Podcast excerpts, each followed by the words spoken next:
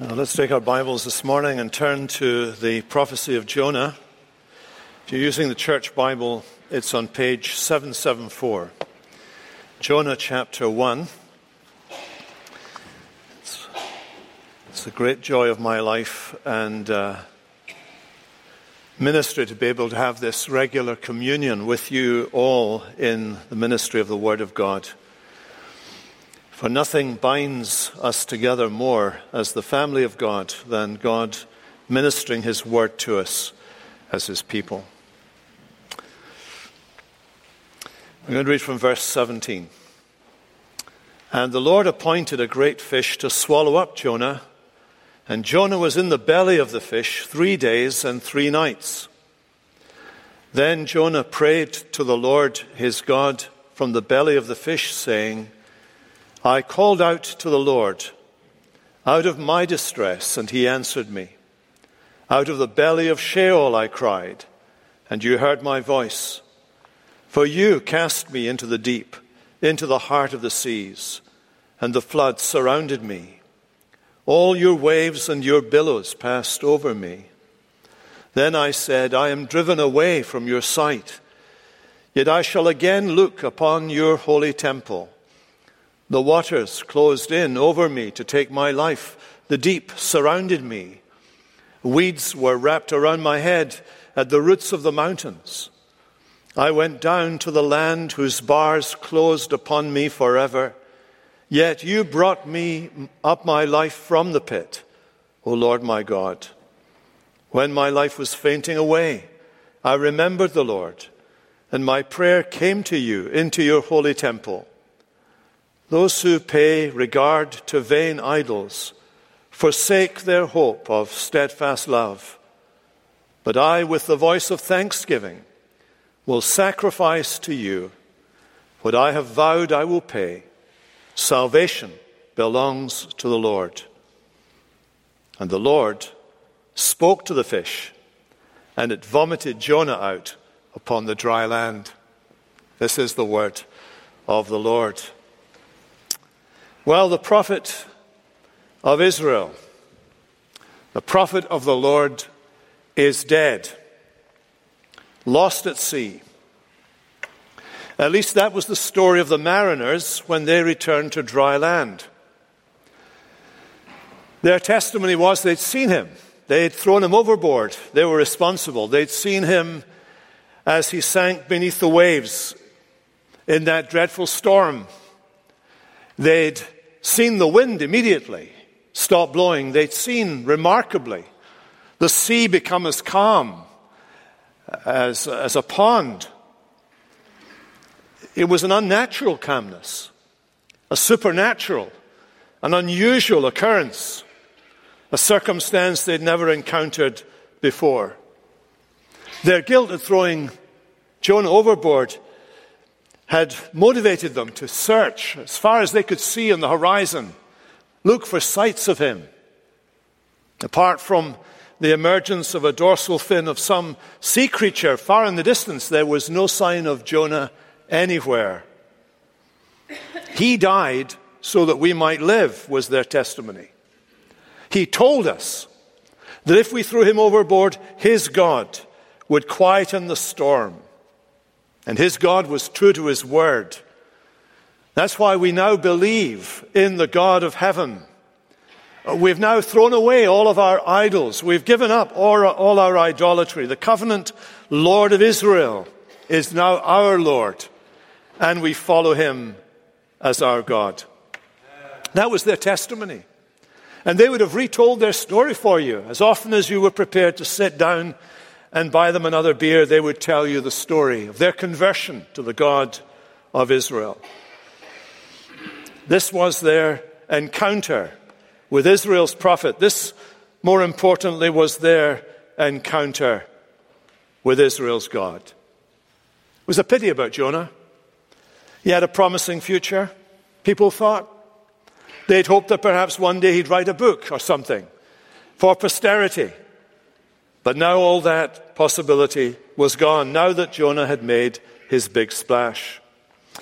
Well, the story so far The story so far has taught us what happens when God rocks your boat. You're going to get wet. when at last we see Jonah drowned, drowned to all intents and purposes, dead to the men whose lives had been endangered by his disobedience, dead to these men who were now converted by his message, dead to the world because he had acted in disobedience against his God. That's the state of affairs by the time we get down to verse 17. You know the story which kind of destroys the, the kind of anticipation, the pause, the, the tragedy as it has played out to this point. You all think you know what's going on. But if I can adapt the words of Mark Twain in response to news reports of his death, the reports of Jonah's demise had been greatly exaggerated. That really is what we're now coming to in the story. Two, two aspects of Jonah's life that stand out in these verses we've read the salvation of Jonah and the song of Jonah. Verse 17 tells us about the salvation of Jonah. It, if you've read this for the very first time and you come to verse 17, it will come as a huge surprise to you. Of course, it's not a surprise to anybody because you all have heard the story. Even if you're not a Christian, you've heard the story. You know all about Jonah and the whale. It's a whale of a tale. And, and it's so well known, and we know the surprise is taken out of it. But here it is again. Here it is again. It is a surprise what happens to, to Jonah. Let's read it. Let me read it to you. The Lord appointed a great fish to swallow up Jonah, and Jonah was in the belly of the fish three days and three nights. Now, in some ways, it's a pity. It's a pity that God mentions the fish. He could have just said a submersible uh, collected him or a submarine was in the vicinity at the time. But no, it has to be a fish. And from since from that original description, we have been theorizing and questioning all about the fish. What kind of fish could it have been? Could a fish have swallowed Jonah? Could he have survived for three days? And at one level, that kind of questioning is unnecessary. Because if you're in this room this morning or you're watching by webcast and you believe in the God of the Bible, then you've no problem. You have no problem with this story. You have no problem imagining, or not even imagining, but just believing that God could provide any means available to him or created by him to collect his servant and deliver him safely to dry land. If the God who raised Jesus from the dead was involved in the life of Jonah, then anything is possible. But I understand that there are some of you who need a little bit of help accepting that this is possible. So, the Library Research Service of the Encyclopedia Britannica. I did not check this up, but I think I stole this from Dr. Boice years ago because I've got it in a certain area, and it may very well be that that's where I got it from. I'm not sure, but I'll kind of semi give him the credit uh, because I think I may very well need to give him all the credit when I've checked it out afterwards. But in the, in the Library Research Service of the Encyclopedia Britannica, it refers to the sperm whale. An average specimen might have a mouth 20 feet long, 15 feet high, and 9 feet wide. That's a big mouth. That's a mouth larger than most rooms. It's a mouth larger than most people who've got big mouths I know. The sperm whale feeds largely on squid, which are often much larger than a man. Could a man survive in its stomach? Well, apparently they could. There are stories of whales being caught, cut open, and sailors who'd been swept overboard being found alive but unconscious in their stomachs. Of course, the conditions wouldn't be very good. Uh, there would be some air to breathe. You would be struggling to get oxygen out of the air, but there had to be air in the animal's stomach to keep it afloat. There would have been heat between 104 and 105 degrees Fahrenheit. The gastric juices of the animal would have affected your skin. You would be itching all over. You would not, however, be digested. Living matter would not be digested because the fish would digest itself, obviously, if it were able to do that. It is possible it was not a whale. It's possible that it was a sea dog, a, a form of uh, shark, a species of, of shark uh, without the terrible teeth we usually associate, but big enough to house a man, as this creature was able to house the man. But whether it was the shark, the sea dog, or a whale is immaterial, really. Uh, the, the point is, of the matter is that's the report, and it's a possibility anyway, from a human point of view. In addition to that, there's the historical link between Jonah and Nineveh. They discovered an ancient seal coming from about the year 526, and on the seal, stamped on it, there is the image of a man emerging from a sea monster. A, there was a mound for centuries down in, uh, in the Tigris Valley, under which they discovered ancient Nineveh. And that mound, for over a thousand years, was referred to as Nebi Yunus, the prophet Jonah. And you can imagine that Jonah's story must have impacted the people of Nineveh because Nineveh worshipped the fish god, Dagon. Now, all of that's purely of general interest. It may be of particular help to some of you. Uh, it will uh, be of general interest to all of you, but the fish is really incidental to the story. It has a swim on part and then it disappears. That's, that's the end. The real focus of the story is Jonah in the belly of the fish. And you can imagine the experience of this man thrown overboard, struggling to breathe, sinking down into the water. He, he describes some of it in, in the song that he sings The waters closed over me, the deep surrounded me, the weeds were wrapped around my head. This is a scary story. Down, down, down to the roots of the mountain, he says, he went. It was a frightening experience of drowning. And then suddenly to be scooped up in something. Suddenly to find yourself plunged into this dark, totally dark world inside the belly of the fish, with oxygen scarce, each frantic gasp of air saturated with salt water, the claustrophobia. I woke up earlier on this week from a dream that I was in the belly of a fish. I go to bed thinking about what I'm going to say to you people. Seriously, I had a nightmare I hate small, confined spaces, and I'm thinking the terror that it must be for that to happen to you. Lord, preserve me from ever being swallowed by a fish, ever. The slimy feel of the mucous membrane that lines the stomach. Ugh. There are no songs, by the way, that I know that I can sing to you this morning to relieve the tension. But every movement of the fish, you're slip sliding. Oh, there is slip sliding away. Here you go. A song for every occasion. You know, in the, oh dear, he says, in the book of Hebrews, there's a, a, metaphor used that reminds us of the story of Jonah. It's a metaphor from someone, uh, of someone drifting at sea. The author is speaking about the grace of God and the marks of the presence of God uh, and he says this We must pay more attention, more careful attention, therefore, to what we have heard so that we do not drift away. what the author is saying is this we are faced with two choices. Either we hold fast to the Word of God, or we drift away from that Word of God, and where we drift to, there is no way of anticipating. It, when once we lose our moorings and our grasp of God's word, anything can happen. God let Jonah go.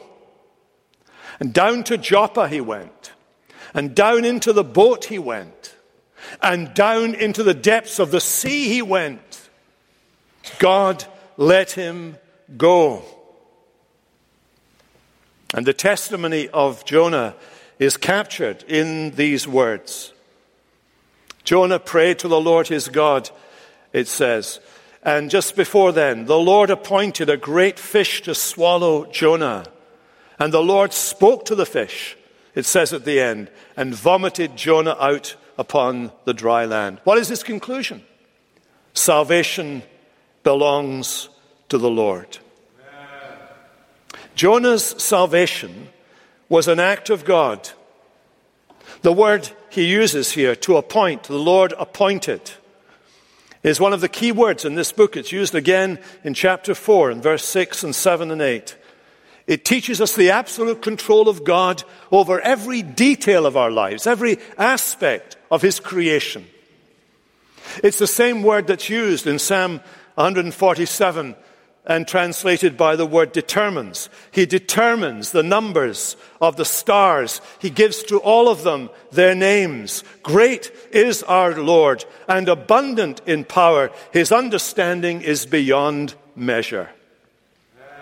And just as the Lord appointed an ark to save Noah from the flood, so the Lord appointed this fish to save Noah Jonah from drowning. He appoints the fish. He determines that the fish will be there at that time, at that moment, in proximity to this man who is drowning in the depths of the sea and will have his mouth open at that right moment to capture him before he expires completely as he is drowning. This is the creative sovereign work of God. Salvation belongs to the Lord. And as you read this story, keep in mind that when Jonah refers to the distresses, as he does in verse 2, as he refers to the terrors that he felt, he is referring backwards to his experience in the water before his salvation. He is referring backwards to the time he is drowning now that he's in the fish, his talk is all of salvation. It's all of God's deliverance. It's all of God's rescue. The cry of distress is past tense. Now it's the voice of confidence. In the water, Jonah was sure he would die. In the fish, Jonah is certain that he will live. It is all of God. It belongs to God. It is of the salvation of God. And when we think of this word salvation, uh, although it refers to Jonah's deliverance at this point, ultimately the word salvation, whenever it's tied to the Lord, has to do with the big, really big salvation that he's going to accomplish for men and women in the world. We'll look at that later on. So you have the salvation of Jonah. And then you have the song of Jonah. His song is a salvation song. Throughout the Bible, you'll find acts of deliverance or rescue or salvation are followed by songs of deliverance, rescue, and salvation. Children of Israel, they're rescued out of Egypt. They come together in the desert, and Miriam and Moses sing a great salvation song. In the book of Revelation, the children of God are brought out of the world. They're rescued from danger. They're brought to heaven. And there is a new song of salvation that they sing. And wherever people are rescued, wherever people are delivered by God, they're grateful to God. They sing salvation songs to God. Psalm 107, for example, give thanks to the Lord, for he is good, for his steadfast love endures forever. Let the redeemed of the Lord say so, whom he redeemed from trouble. That's Jonah's song. Jonah is thanking God for the deliverance that God has given to him. It is a complete deliverance.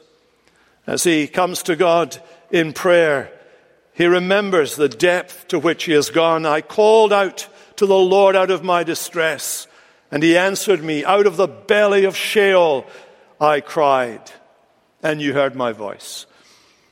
The belly, of Sheol, Sheol is the land of the dead. He felt death had claimed him. You look down to verse to verse 6. Verse 6.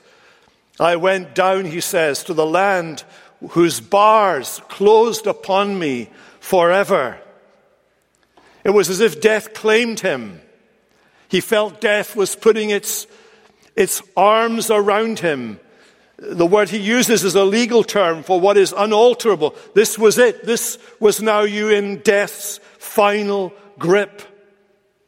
And when all hope was lost, the unexpected, the impossible happened. You brought me down. And when my life was fainting away, he says, I remembered the Lord. My prayer came to you. You brought me up from the pit. God's action on behalf of his people.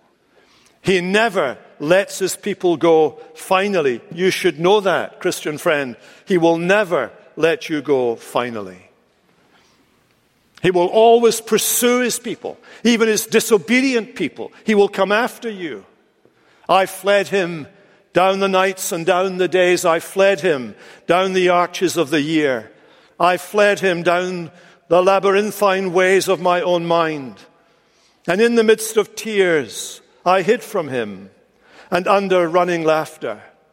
Up vistaed hopes I sped and shot, precipitated down titanic glooms of chasmed fears. From those strong feet that followed, followed after, but with unhurrying chase and unperturbed pace Deliberate speed, majestic instancy they beat, and a voice beat, more instant than the feet.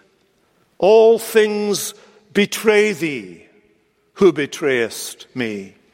What Jonah had found is, once he took matters into his own hands, once he had taken his life into his own hands, once that he had determined that he would not do what God the Lord had said to him, once he had decided that he would chart his own course, everything failed him. All things betray thee. Who betrayest me, says God. And it was as if life was slipping through his hands as his breath comes near its end. And it is there at that point that he remembers the Lord. He calls out to God, Help! Of course, he can't speak. He's under the water. You try speaking under the water. You can't do it. But in his mind and in his heart, his signal goes straight to heaven.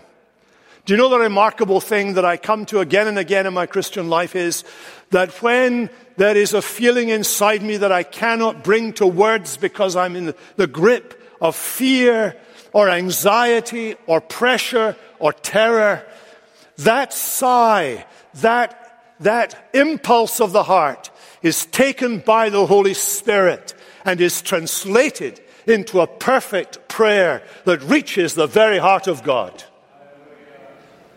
The Spirit within us, as the Apostle Paul in Romans 8, intercedes for us in words beyond words.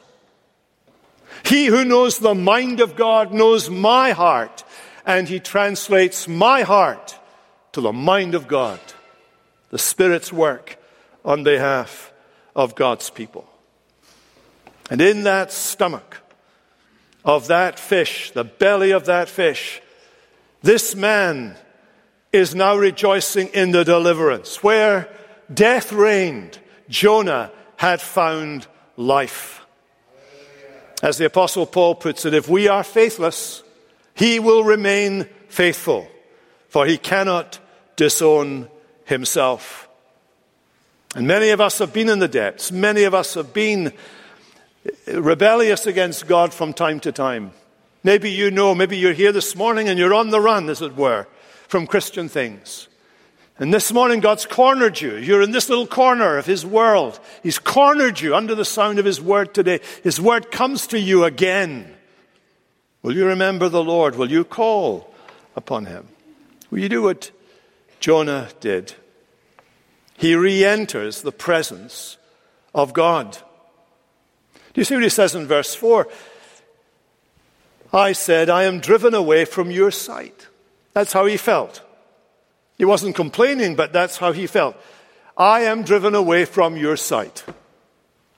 Now you may say, Jonah, you're where you chose to be. But what he's feeling now, you see, is he's realizing that, that Not only has he chosen to be away from God, God has nudged him further away from him. God has taken away all the comforts, all the reassurances, all the blessings, as it were, so that he is even more deeply uncomfortable in his rebellion against God. His heart was condemning him. I said, I'm driven away from your sight. But now he's talking to God. And he's talking in faith. You see this? Yet I shall again look upon your holy temple. He's coming in faith to God, believing that God is in charge. Now that he's in the belly of the fish, he feels already God has acted to save him. And he's recalling what he did when he was in the water. I called out to the Lord out of my distress. And he answered me, as the psalmist says in Psalm 130, Out of the depths I cry to you, O Lord. O Lord, hear my voice. Let your ears be attentive to my cry. So, what's he doing when he prays? When he prays, he's putting himself back into God's presence. He's pulling himself up again and he's starting off where he might have once again a relationship with God. You see, this is the mark of somebody who's truly experienced God in their life. They may be angry with God, they may be disobedient to God, they may be confused about what God is up to, but they go to God. They go to God with their complaints, they go to God with their questions, they go to God with their concerns, they go to God with themselves and all of the mess they've made of their life. They go to God. God had to be dramatic, hadn't he, to get his attention. Thankfully, he doesn't always have to go this far to get our attention and draw his people back. But be sure of this, he will go as far as it takes him to go to bring his people back to himself. Martin Luther used to talk of these situations when he and, and refer to them as God's merciful wrath. Those times when he demolishes all the props and comforts that we have, all the things we're leaning on, all the things that are replacements for Him, in order that we might cast ourselves on Him. He does that for individuals, He does it for churches. He humbles them in order that they might come back into His presence. He does it to manifest His glory. Here is Jonah now, and he re enters the presence of God. Here is faith looking, looking to the Lord looking in faith, I shall again look upon your holy, your holy temple. He prays in faith as he comes to God. Jonah re enters the presence of God. Jonah recalls the word of God.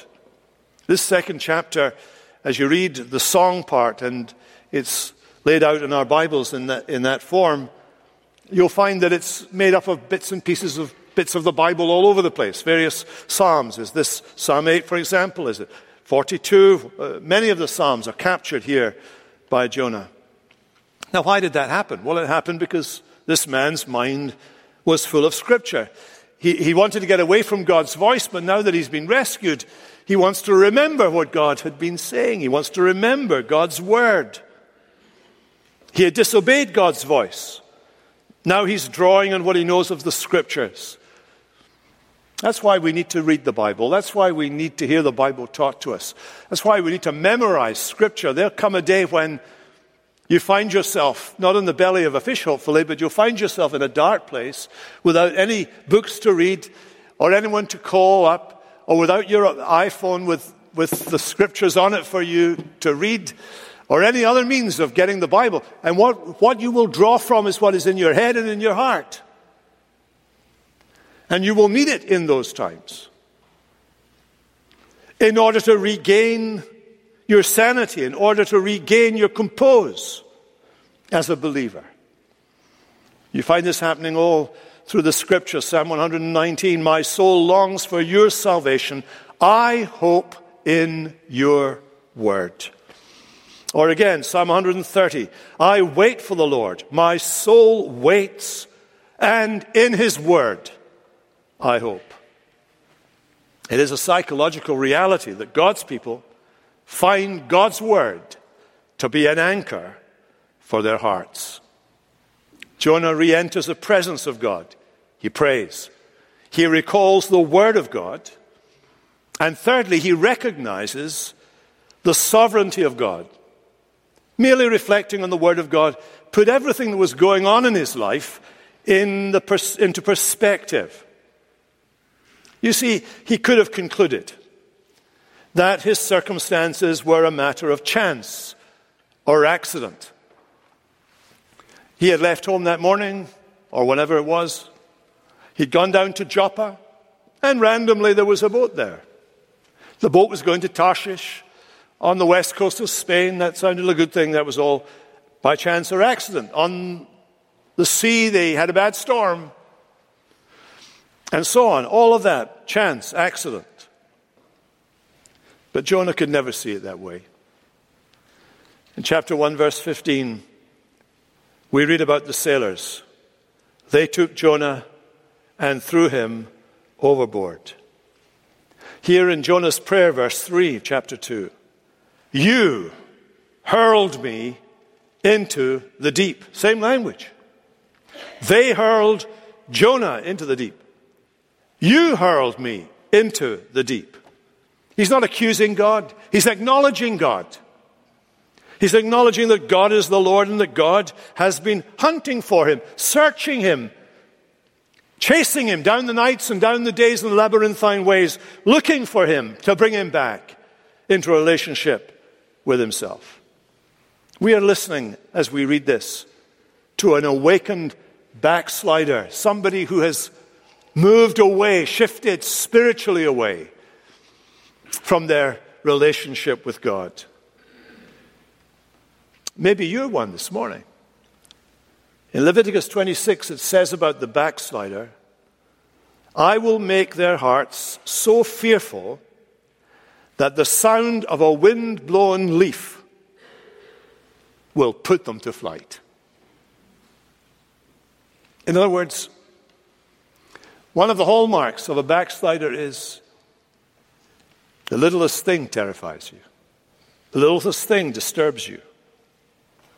And when you are disturbed, when God, by His grace, rouses you from spiritual lethargy and you're emerging out of your backsliding and moving back towards God, you become even more conscious of the weight of God's judgment on your life. That was Jonah's experience. I said, I am driven away from your sight, yet I shall look again upon your holy temple. And as he reflects on God, he recognizes the sovereignty of God, that from him, through him, and to him are all things. And we have the reminder that God is determined to draw near to us that we might draw near to him, whatever it takes, whatever the cost. I find the story of Joni Eareckson Tada moving and have done now for decades. She was a quadriplegic. She is a quadriplegic as a result of a diving accident when she was in her late teens. And she says in one of her books this Today, as I look back, I am convinced that the whole ordeal of my paralysis was inspired by God's love. I wasn't a rat in a maze. I wasn't the result of some cruel divine joke. God had reasons for my suffering, and learning some of those reasons had made all the difference in the world. And there's an air of authenticity there, isn't there? A young woman, quadriplegic for life but in the midst of it all knows God. Some, once someone has recognized the sovereignty of God, that God rules over all, it feeds in peace, conviction, strength, backbone. Here's what Job says when he made the same discovery I know that you can do all things. No plan of yours can be overthrown. My years ahead of you, but now my eyes have seen you. Therefore, I despise myself in dust and ashes. Jonah re enters the presence of God. He begins to pray. Jonah recalls the word of God, and Jonah recognizes the sovereignty of God. And then, fourthly, Jonah rediscovers the grace of God. I want you to notice the, the movement here. Verse 5 The waters closed in over me to take my life. The deep surrounded me. The weeds were wrapped around my head. To the roots of the mountains I sank down. Sin had cast him down. But God brought him up. You brought my life from the pit, O Lord my God. Sin had cast him down, out, down, God had brought him up. Secondly, sin had cast him down. I have been banished. I am driven away from your sight. Verse 4. But God brings him in. My prayer rose to you. I will look again towards your holy mountain, your holy temple. In the very tunnel through which he's passing, in the midst of the gloom of his experience, he begins to see light and hope. And he wants this light and hope for other people. He reflects on the people he knows, he reflects on the world around him. He says this Look at verse 8. Those who pay regard to vain idols forsake their hope of steadfast love. He uses language there. He's praying about other people that they will see the emptiness of idolatry and see how misguided they are. He uses two words breath, breath which quickly evaporates. In fact, Gethin Jones, who used to come to our church here, is in London right now. And on Facebook this morning, he said, It's July and I was able to see my breath this morning. Tells you how cool it was in London this morning. When you can see your breath, which you can very often over there in the middle of summer, it quickly evaporates. And then the word, another word that means emptiness, devoid of life. Those who regard vain idols, things that are empty, devoid of life, things that are like the breath that quickly evaporate. He's praying for these people that they might discover the hope of steadfast love. Now it's interesting. Who might he be thinking of? Might he be thinking of those sailors on the boat? Might he be recalling that they, in the midst of their despair and fear and terror, were crying out to their gods? Crying out to gods who couldn't save them. Till Jonah said to them, Here's the word of the Lord. God, my God says, the God of heaven, the Lord God of, of uh, Israel, and he, he, explains a bit of what, what he means by that. The God of heaven tells you, if you throw me overboard, he'll still the storm. He made the storm, he made the seas and the dry land. He can still the storm for you. If so, then I want you to notice he's praying for those people that they would find the hope of steadfast love. What he doesn't know in the belly of the fish is that his prayer is being answered above the sea in a boat and then eventually in dry land when they go back to where they'd come from and they're telling everybody we were once idolaters, but we've given up our idolatry and now we believe in the God of heaven. We believe in the, in the sovereign Lord, the steadfast, loving Lord, Yahweh, the God of Israel. We believe in him. And we've offered sacrifices of praise and thanksgiving to him. Unknown to Jonah, his prayers are used. The prayers of a disobedient man are being used. The prayers of a man who's still far from God are being used for the salvation of other people. Well, as he comes to God, he rediscovers the grace of God, the loving kindness, the steadfast love of God. And so we come then to those last words salvation belong to the Lord. I said earlier they apply definitely to his physical rescue. But whatever this form of words is used here, connected to the Lord, they refer to the far reaching, eternally conceived, presently being outworked, soon to be perfected, salvation in its fullest sense. Salvation in its fullest sense is not only that your soul is saved so that today you have peace with God, but that your body is raised from the dead and made like Christ's resurrection body. And your planet, this universe, is renewed to exclude everything that tends to decay and to include everything that tends to the flourishing of the resurrected life of God's people. That's full salvation. And what Jonah is saying is that full salvation is conceived by, is delivered by, is perfected by the Lord Himself. Jonah, in the belly of the fish, prays. It's not a shopping list of requests.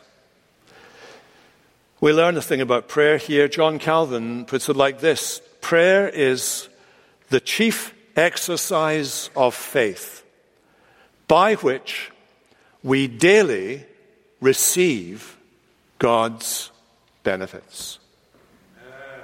We don't need to ask for them. By praying, we receive them. it is the chief exercise of faith. This man praying gives evidence that he's a believer. That he's a believer. And it's through prayer, beloved, it's through prayer that we daily receive God's benefits. Let's pray. Father, we thank you for the richness of your truth. We thank you for Jonah, for rescuing him and using his rescue to point us to Jesus. Just as Jonah is in the fish and Noah is in the ark, so today, in a much more wonderful way, believers here are in Christ. My life is hid with Christ in God beyond the reach of harm. The hymn writer says.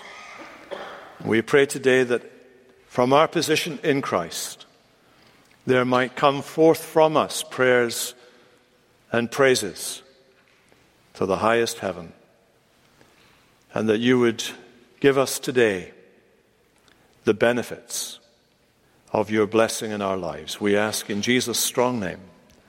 Amen.